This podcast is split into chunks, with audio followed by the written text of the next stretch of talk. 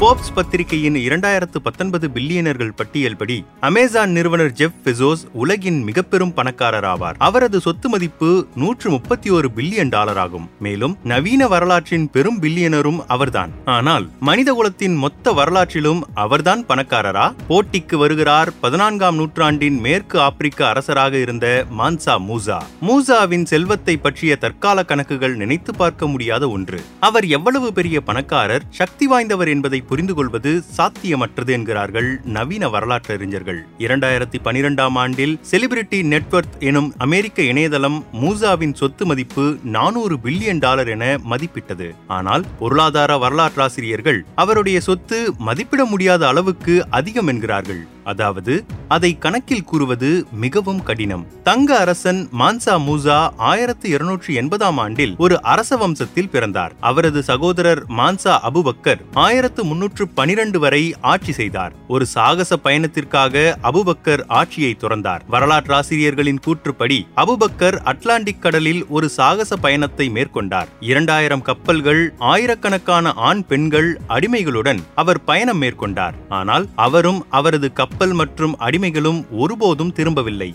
அவர்கள் தென் அமெரிக்காவை அடைந்ததாக கருதப்பட்டாலும் அதற்கு நேரடி ஆதாரம் இல்லை இப்படி அபுபக்கர் விட்டுச் சென்ற ஆட்சியை மான்சா மூசா பெற்றார். அவரது ஆட்சியில் ஆப்பிரிக்காவில் இருந்த மாலி ராஜ்யம் வேகமாக வளர்ந்தது. நாட்டில் இருந்த இருபத்தி நான்கு நகரங்களை மூசா இணைத்தார். மூசாவின் ராஜ்யம் அட்லாண்டிக் கடலில் இருந்து இரண்டாயிரம் மைல்கள் வரை ஆப்பிரிக்காவில் பறந்து விரிந்திருந்தது. இன்றைய நாடுகளான Niger Senegal Mauritania Mali Burkina Gambia Guinea Bissau Guinea Ivory Coast அனைத்தும் அவரது சாம்ராஜ்யத்தில் இடம்பெற்றன. அவரது நாட்டில் தங்கமும் உப்பும் பெரும் வளங்களாக இருந்தன. பிரிட்டிஷ் அருங்காட்சியகத்தின் கருத்துப்படி மூசாவின் காலத்தில் உலகிலிருந்த தங்கத்தில் பாதி அளவு மாலியிடம் இருந்தது. ஆகவே அது மூசாவிற்கு சொந்தம். மத்திய கால வரலாற்றில் இத்தகைய செல்வ வளத்தை அதிகம் வைத்திருந்தவர் மூசாதான். அவரது ஆட்சியில் முக்கியமான வர்த்தக மையங்கள் தங்கத்தையும் பிற பொருட்களையும் வணிகம் செய்தன. அந்த வணிகத்தின் மூலம் அவர் பெரும் செல்வத்தை பெற்றார். இப்படி தங்கத்தின் தாயகமாக மாலி இருந்தாலும் அந்த நாடு உலகில் அவ்வளவாக அறியப்படவில்லை. மூசா ஒரு பக்தியுள்ள முஸ்லிம் என்பதால் சஹாரா பாலைவனம் மற்றும் எகிப்து வழியாக மெக்காவிற்கு புனித யாத்திரை செல்ல முடிவு செய்தார். இந்த யாத்திரை தான் இவரது செல்வ வளத்தை உலகிற்கு அறிய செய்தது. அரசர் மூசா ஒட்டகங்கள் பிற வண்டிகளுடன் அறுபதாயிரம் பேருடன் புறப்பட்டார். அதிகாரிகள் வீரர்கள் பொழுதுபோக்காளர்கள் வணிகர்கள் ஒட்டக ஓட்டுநர்கள் மற்றும் பனிரெண்டாயிரம் அடிமைகள் உணவுக்காக செம்மறியாடுகள் என ஒரு பெரும் பேரணியை அவர் அழைத்து சென்றார். அதை பார்க்கும்போது ஒரு பெரும் நகரமே பாலைவனத்தில் நகர்ந்து சென்றது போல இருந்தது. அணிவகுப்பில் அனைவரும் தங்கத்தையும் பாரசீக பட்டு துணிகளையும் அணிந்திருந்தனர். நூறு ஒட்டகங்களில் தூய தங்கம் கொண்டு செல்லப்பட்டது. பார்ப்பதற்கே கண்கொள்ளா காட்சியாக இருந்த இந்த பயணம் எகிப்தின் கெய்ரோ நகரத்தை அடைந்தது. அங்கு மூசாவின் செல்வ வளம் மற்றவரின் பார்வைக்கு காண கிடைத்தது.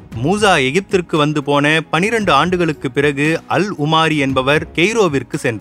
அப்போது மாலிய அரசர் மூசாவை பற்றி மக்கள் எப்படி உயர்வாக நினைவு கூர்ந்தார் என்பதை தெரிவித்திருக்கிறார். மூசா கெய்ரோவில் மூன்று மாதங்கள் தங்கினார். தங்கத்தை ஆடம்பரமாகவும் அள்ளியும் கொடுத்தார். அதன் விளைவாக பத்து ஆண்டுகளாக அந்த பிராந்தியத்தில் தங்கத்தின் விலை குறைந்ததோடு பொருளாதாரமே சீர்குலைந்தது. அமெரிக்க தொழில்நுட்ப நிறுவனமான ஸ்மார்ட் அசட் இணையதளத்தின் மதிப்பீட்டின்படி மூசாவின் யாத்திரையால் மத்திய கிழக்கில் சுமார் ஒன்று புள்ளி ஐந்து பில்லியன் டாலர் அளவுக்கு பொருளாதார இழப்பு ஏற்பட்டது. மெக்கா சென்று திரும்பும் வழியில் மூசா எகிப்தை மீண்டும் அடைந்தார். சிலர் கூற்றுப்படி அவர் சீர்குலைந்த பொருளாதாரத்தை சீரமைக்க முயற்சி செய்தார். அதன்படி கடன் கொடுப்பவர்களிடம் இருந்து மிரட்டி கடன் பெற்று வட்டி கொடுத்து புழக்கத்திலிருந்த தங்கத்தை அகற்றி பொருளாதாரத்தை மீட்க முயன்றார். இன்னும் சிலரோ அவர் தங்கம் தீரும் அளவுக்கு செலவு செய்திருக்கிறார் என்கிறார்கள்.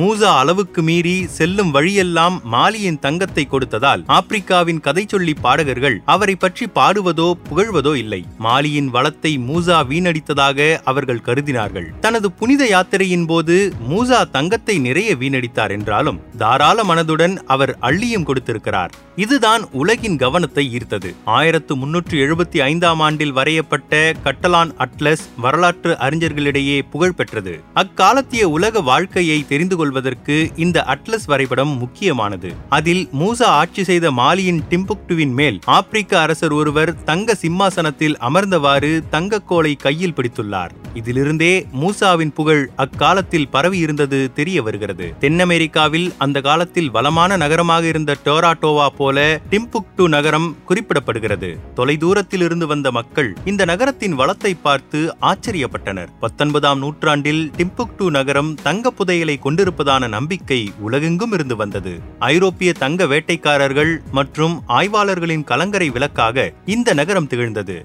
மெக்காவிலிருந்து திரும்பிய மூசா முகமது நபியின் நேரடி வழித்தோன்றல்கள் உட்பட பல இஸ்லாமிய அறிஞர்களுடன் தாயகம் திரும்பினார். அவர்களில் ஆண்டலூசியன் கவிஞரும் கட்டிட கலைஞருமான அபு எஸ் ஹக்கஸ் சாஹெலியும் ஒருவர். அவர்தான் புகழ்பெற்ற டிஜிங்குரேபர் மசூதியை வடிவமைத்தார். இது மாலியின் புகழ்பெற்ற கல்வி மையமாக விளங்கியது. இதை கட்டியமைப்பதற்காக அந்த கவிஞருக்கு அரசர் மூசா இருநூறு கிலோ தங்கத்தை பரிசாக கொடுத்தார். அதன் இன்றைய மதிப்பு எட்டு புள்ளி இரண்டு மில்லியன் டாலர். இதுபோக போக அரசர் மூசா இலக்கியம் பள்ளிகள் நூலகங்கள் மசூதிகள் போன்றவற்றை உருவாக்குவதற்கும் நிதியளித்தார். தலைநகரமான டிம்புக்டு விரைவிலேயே உலக கல்வியின் மையமாக மாறியது. அங்கிருந்த சங்கூர் பல்கலைக்கழகத்தில் படிப்பதற்காக உலகெங்கும் இருந்து மக்கள் பயணம் செய்து வந்தனர். மேற்கு ஆப்பிரிக்காவில் இப்படி கல்வி பாரம்பரியத்தை ஆரம்பித்து வைத்த இந்த பணக்கார அரசர் அதற்காக பாராட்டப்படுகிறார். எனினும் அவரது கதை மேற்கு ஆப்பிரிக்காவை தாண்டி இன்று வரை அதிகம் அறியப்பட்டதில்லை. இரண்டாம் உலகப் போரின் போது பிரிட்டனின் பிரதமராக இருந்த வின்சன் சர்ச்சில் கூறிய வரலாறு வெற்றியாளர்களால் எழுதப்பட்டது என்ற கூற்று மூசாவின் பிரபலமாகாத வரலாற்றுக்கும் பொருந்துகிறது. மூசா தனது ஐம்பத்தி ஏழாவது வயதில் ஆயிரத்து முன்னூற்று முப்பத்தி ஏழாம் ஆண்டு இறந்தார். அவருக்கு பிறகு அவரது மகன்களால் பேரரசை ஒன்றிணைத்து ஆட்சி செய்ய முடியவில்லை. சிறிய ராஜ்யங்கள் பிரிந்து பேரரசு சிதைந்து போனது. இறுதியில் ஐரோப்பியர்கள் மாலியை ஆக்கிரமித்த போது மூசாவின் பேரரசு முற்றிலும் முடிவுக்கு வந்தது. மத்திய கால வரலாறு என்றால் அது மேற்கத்திய நாடுகளின் வரலாறாக மட்டுமே பார்க்கப்படுகிறது என்று அமெரிக்காவில் இருக்கும் பிளாக் அருங்காட்சியகத்தின் இயக்குனர் லீசா கொரின் கிராசியோஸ் கூறுகிறார். மேலும் அவர் மான்சா மூசாவின் கதை ஏன் பரவலாக அறியப்படவில்லை என்பதையும் விளக்குகிறார். மூசா ஆண்ட